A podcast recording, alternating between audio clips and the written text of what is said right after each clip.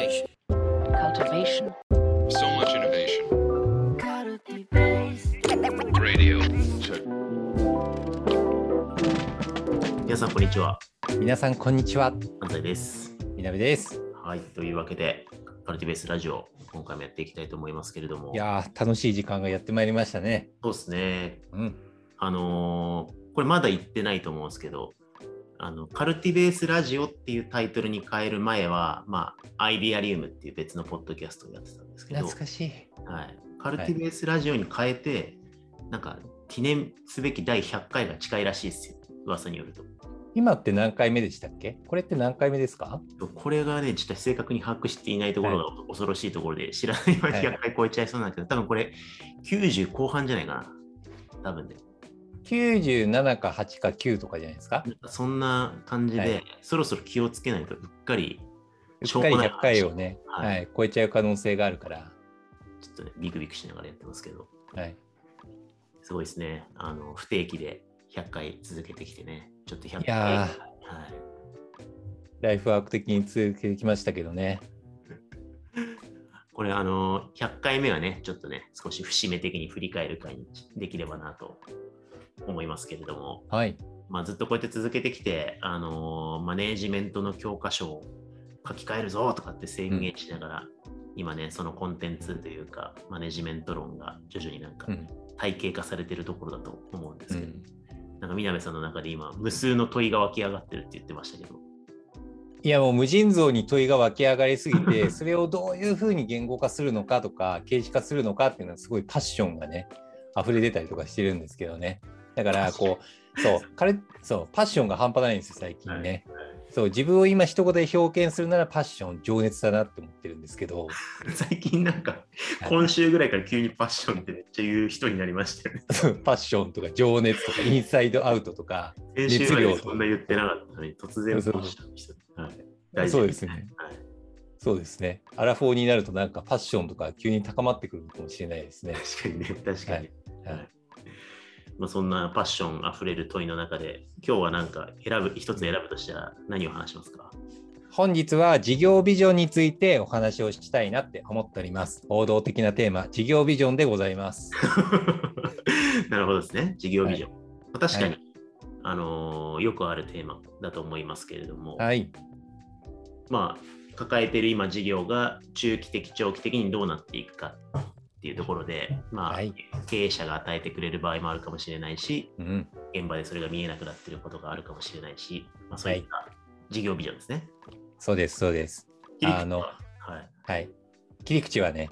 王道的なものですよ。あの、先日だから、カルティベースラボで命題矛盾の話、2回くらいさせていただいたんですよね。なんかマネージメントのなんかパラドックスにどう向き合うかみたいなテーマで、でその中のあのマネージメントの命題として事業ビジョンがありますっていう話したんですよ。はい。したんですよね。はいで、結構、あの、まあ、事業ビジョンって絶対必要なもんだよねってみんななんか疑わないと思うんですよね。ビジョンめっちゃ重要みたいなめっちゃ疑わないと思うんだけれどもじゃあめっちゃみんなでなんかワークショップで作るとかでもいいし、まあ、スタートアップにおいてもね事業ビジョンが絶対ステートメントでバッて入ったりするじゃないですか。なんかそれをやった時に、まあちゃんとそこを物語としてあの大切に掲げていってそれをみんなで実現していこうよっていうのをやっていくのすごい大切っていうのはあるんだけどでも結構あるあるなのが事業ビジョンでうわーってなったりとか例えばファウンダーとかがグワってこういうのを我々は目指そうって言った時に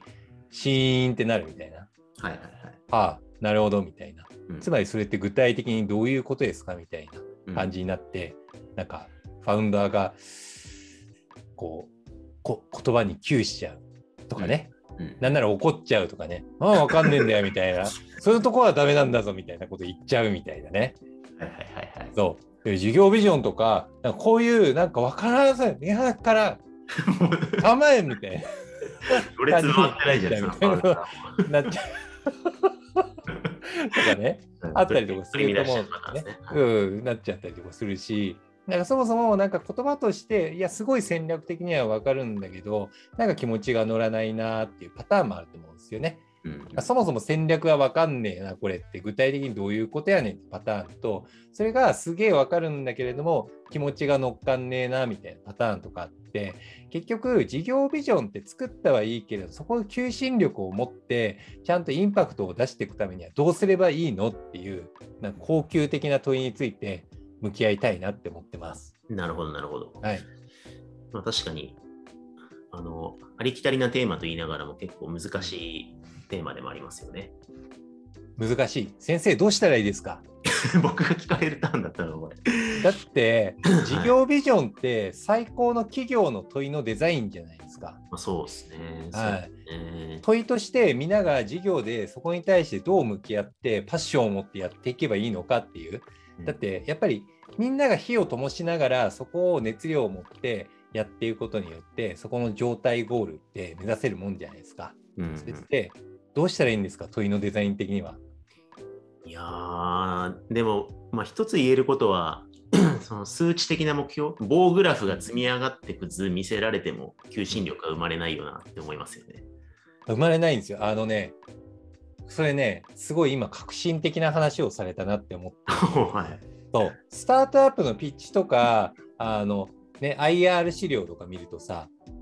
棒グラフが積み上がってるのがドーンって出てるんですよね。大体ね、棒グラフ。そうはいそうそう AR とかなんかそういうのがガーってなんか積み上げで順調に伸びてますみたいな、うんちょうどね IR が出るシーズンとかにもなったからね出始めてなんかこう年間成長率が何パーセントですうわーみたいになったりとかするんですよね。うんであれってすごい盛り上がったりとかするんですよね。なんかやっぱり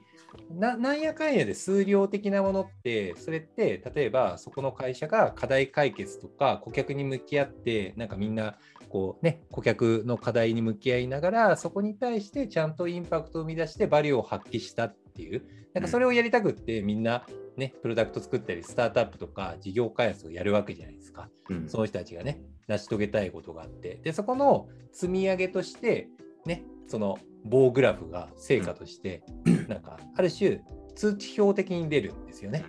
出るわけですようん。だから、通知表には意味はないんですよね。で、も、重要なのって、その棒グラフを出すことじゃなくって、棒グラフに込められている意味とか、その人たちのかけてきた熱量、パッションだったりとか、その人たちがどういう意味を込めていたのか、その結果としての通知表として、社会にこう認められて、成果として可視化されたよねっていうことにみんな興奮するのかなって思っていて、だから逆に言うと、棒グラフだけ出していても、なんかそこのパッションが感じられない IR って、みんなわーってなんなかったりとかするんですよね。うんうんうんうん。っていうことだと思っていて、今はそう、革新的なことをさすが問いのデザインの著者は 全然違うなって思ったんいや、で、ワークショップとかファシリテーションやるときにね、そんなお題でファシリテーションしないですもんね。なんか、いやえ、レゴ、大学生とか子供向けにレゴブロックで何か作るワークショップやるときに、ブロックを100個作って3メートルのものを作りましょうとかって言ってもテンション上がんないです。なんか作ってみたいな、やってみようって全く思わないから、確かに。はい。まあ、そういう意味では、その棒グラフ定量的なところっていうのは、そんなに求心力というか、もうもも物語にはならないんだろうなとうん。思うんですけど、じゃあどどうすんだっていうと結構難しい問題で、うん。一つはなんかもう一個思うのはなんかなんだろうな。身の丈にどれぐらい合ってるか外れてるかの塩梅って結構重重要な気がしてて。ほうほうほうほうほなんかあのードラゴンボールにすぐ例えがちで。う。すぐドラゴンボールの話するから。怒られるけど、まあ、はい。ドラゴンボールでがもう全部脊髄に染み込んじゃってるからもうし許してほしいんですけど、ドラゴンボールもその一巻で悟空とブルマが出会った時からうんなんかあなたはあの異星人から地球を守るのよとかって言われててもピンとこないじゃないですか。まあピンとこない。読者も置き去りだよ。当面の間はやっぱ世界中にちあの散らばったドラゴンボールという伝説のあの道具を集めるが、はいやっぱビジョンとしてはいい塩梅、はいでもなんか、はいあれこれ結構達成できんじゃないって思った頃にやっぱ次のうん異星人から地球を守るっていうこう、はいはい。ものが生まれるみたいな感じで、うん。なんかやっぱ適適度になんか今年絶対達成できないけど、絶対達成できないわけではない、うん。なんかぐらいの塩梅の、なんか、あの、なんなんとかギリ、解像度は悪いけど映像が見えるレベルの状態はい。みたいなのは、なんか必要なんだろうなって思うのと、はいはいはい。あとは結構やっぱどっちにしても先の先のビジョンを、まあ、リーダーとかマネージャーが考えたりとか、まあ、みんなで話し合うとかでもいいんですけど、基本的に不確実性の中で見えないものを追い求めていくから、基本的にどうやって言語化してもピンとこないものになりがちだと思うんですよね。はいはいはいだから、やっぱそこは王道で人間の理解力を助ける王道で、あの、たと例え話とかメタファーとかアナロジーとか使って、まるまる業界で言うところのこういうこととか、うんなんか、なんつうのかな。これちょっと我々の例が守守秘義務的に出せないから難しいんですけど、我々らのビジョンもさ、結構例えを使ってるじゃないですか。うんなんか、ね、何も例が出せないから難しいけど。まあだから、あ、あの業界で言うところのこれなのねとか、えーあこ、こういう人にとっての主治医的存在になるのね、みたいな。医療でいうところの、みたいな。っていう、なんか、こう、ちょっと何か別の領域に例えれば、ワンクッション例えればピンとくるみたいな意味で、なんかそういうアナロジーとかメタファーとか使うと、なんかその定量的な目標になんかもうちょっと定性的なエモーショナルな意味が生まれるし、ピンときやすくなるっていう意味で、なんかそういうのちょっとテクニック論的ではありますけども、一つ大事なのかなと思いましたけどね。いやでもすごいあの今の2つの話すごい本質的だなって思ったんですけれどもやっぱりこうビジョンがしっかり例えば機能しているスタートアップとかってあのなんかあある種壮大に社会に対してどういう課題を解決していくのかっていう恒久的な問いがあってさらにそこに対して何年までにどういうビジョンを達成するのかっていうのが結構具体化されてるケースが多いなって思うんですよね。だから急になんか壮大なビジョンをなんか掲げて30年先を見据えるっていうよりかはなんか恒久的なミッションの軸の中で今は目の前数年先5年先に乗り越えるべきビジョン達成すべきものって何だろうみたいなみんなが120%の力を使って頑張ったらストレッチングとしていけるかもみたいななんかそういうムートンショット的なビジョンを掲げてるケースって多いなって思っていて、まあ、なんか悲劇な話で言うといわゆるロードマップ的な感じで、このミッションを達成するために途中通過点としての工程なんか目指すべき状態みたいなのをなんかストレッチをかけることでポテンシャルを引き出せるようなビジョンをうまく使いこなして言語化してやってらっしゃるなっていうのは思った。うん、だからなんかままたこれがロードマップがフレームワーク化しちゃうとエラーになるんだけどうんフレームワーク化してなんかナラティブがそこに入らないとあれなんだけれどもちゃんとそこをみんながなんか途中経過点として、まあ、さっきのドラゴンボールでまずドラゴンボール集めようぜっていう感じ。なんか、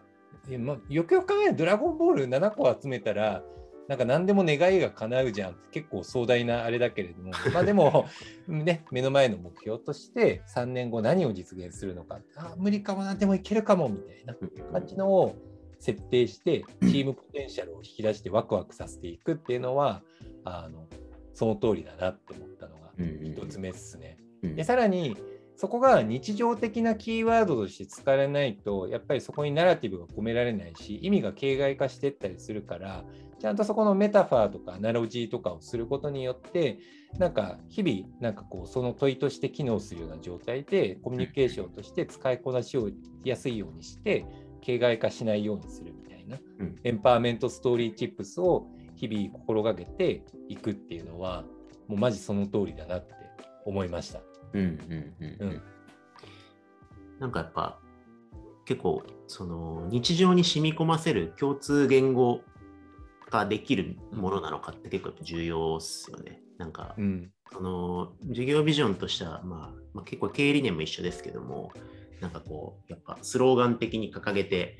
なんか額に飾りがちなんだけど額に飾ってていいんだけどなんかそれが、あのー日常の中ので頻繁に使われるキーワード化しているかとか、まあ、うちで言ったら公開してるやつだと創造性の土壌を耕すっていうのが、あのー言ってるから耕すっていう言葉って結構日常で使いやすい、使い勝手ですね。から、業務とかプロジェクトの中で自然と今回は何耕すんだっけとかって考えやすいツールになってるんですけど、なんかそういうコミュニケーションツールと事業ビジョンがむ結びついてるかどうかって結構結構重要かなって思いますね。あ大切ですねうん。なんかそこのブリッジもめちゃくちゃ重要だなって思っていて、なんか例えばその今のコミュニケーションストーリーをバリューより行動指針よりに例えばクレード的な感じにブレイクダウンして業務とどう連動させていくかみたいな問いになってることってあったりするんだけどなんかそこは結構離れすぎちゃったりすると逆にビジョンの求心力がなくなってなんか行動の方に意識が行き過ぎちゃったりするからなんかこうちょっと日々みんながストレッチパフォーマンスが引き出せるような問いみたいな流動感がすごい重要なんだなって日常ストーリー的にも思った。うんうんうんうん。うん、なるほどですね。うん。まあ、いずれにしてもやっぱマネジメントの中でやっていくってからには、やっぱ点じゃなくうん、積み重ねがすごい大事なんで、ワンオンワンだったり、日常のコミュニケーションだったり、うんそれこそ定期的に1ヶ月とか2ヶ月とか3ヶ月とかのサイクルで、それ何何のためにドラゴンボール集めようとしてんだっけ？みたいに、一回そのビジョンをなんか噛み締めて意味付けし直すみたいなことがうん。マネジメントのサイクルに組み込まれてるかっていうのがすごい大事だと思うんで、なんかまあそういう晴れと毛を両方組み合わせながらちょっと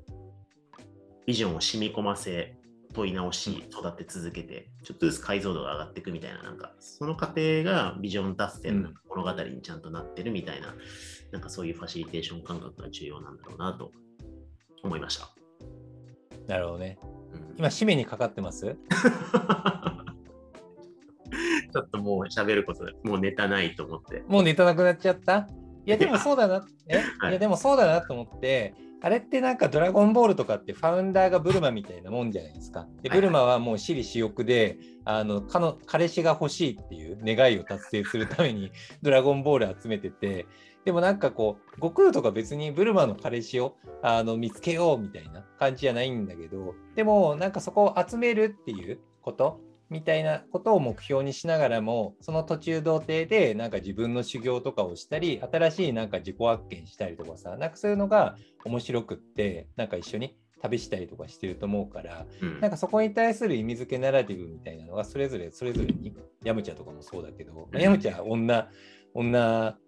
の子は苦手なのを直したいとか、はいまあ、ウプウーロンとかギャルのパンティーが欲しかったのか？と かなんかそういうのがありながらもちゃんとそれぞれのなんかこう意味付け解釈みたいなのが求心力を失わないようにしながらでもなんか相互にアップデートするみたいな。でそれがビジョンが達成されたところにはなんかねそれぞれのインサイドアウト的なパッションとかもえパッションバッションもとか言ってんななんかそういうのも アップデートされてるからそこをちゃんと引き出してワクワクできるようなビジョンにまたブラッシュアップしていくっていうのが必要なんでしょうね。そうですね。うん。まあだからなんかよくマネージャー自身もそうだし、全員が、えー事業主語でとか組織主語でビジョンを語れるのが大事みたいな話もあるけど、それはそれで確かに大事なんだけど、みんながあのブルマのし視点でドラゴンボールを集める意義を語れる必要はなくて、うん。そのビジョンに上る過程が自分にとってどんな意味があるかってことが、各々が語れるようになってる状態だし、モチベートされてる状態を作る方がむしろうん重要だと考えると、なんかそうですね。うん、その物語的な解釈を個人レベルでもやる支援をマネジメントがしていくっていうところが結構大事なのかもしれないですね。このブリッジが重要っすよね。うんドラゴンボールを発見するっていう壮大なものに対してみんなが熱量高い状態だが、それを切らさないために個人主語でのなんかそこの言語化だったりとか、なんか切らさないようにするっていう、これを相互に引きするっていう。で、それでみんなで高めてブラッシュアップし続けるっていう物語化が重要なんでしょうね。うんうん、うん。そういう意味で、悟空は最強のあれですね、採用人人材でしたね。え？ドラゴンボールを集めるというビジョンにはフルコミットするが、はそこでのやっぱも自分のモチベーションって自分の学習にあるから。い。はい。確かにね。ね。いやでも彼は自分の学習をとにかく高めていきたいからなんかブルマの元から離れちゃって亀仙人の元に行って亀仙人の元が物足りなくなったら自分で旅しちゃってカリン様のとこ行って カリン様が物足りなくなったらあのねピッコロじゃねえ神様のとこ行って海王様のところ行ってみたいな感じだから、まあ、ジョブホッパー気質だけど、まあ、それはなんか なんか自分の学習力がすっげえ高いからもっと強い場所を求めるっていうことなんでしょうね。確かに。はい。悟空ジョブホッパー説という 結論で。はいはい。というわけで、じゃあ今日はこのぐらいにしておきましょうか。はいはい。というわけで、ちょっとマネジメント論を続けながらも、記念すべき100回では気をつけて、ちゃんと100回忘れないようにしたい話なそうと思いますので、ちょっとはい引き続き楽しみにしていただければと思います。はい、はい。では、ありがとうございました。ありがとうございました。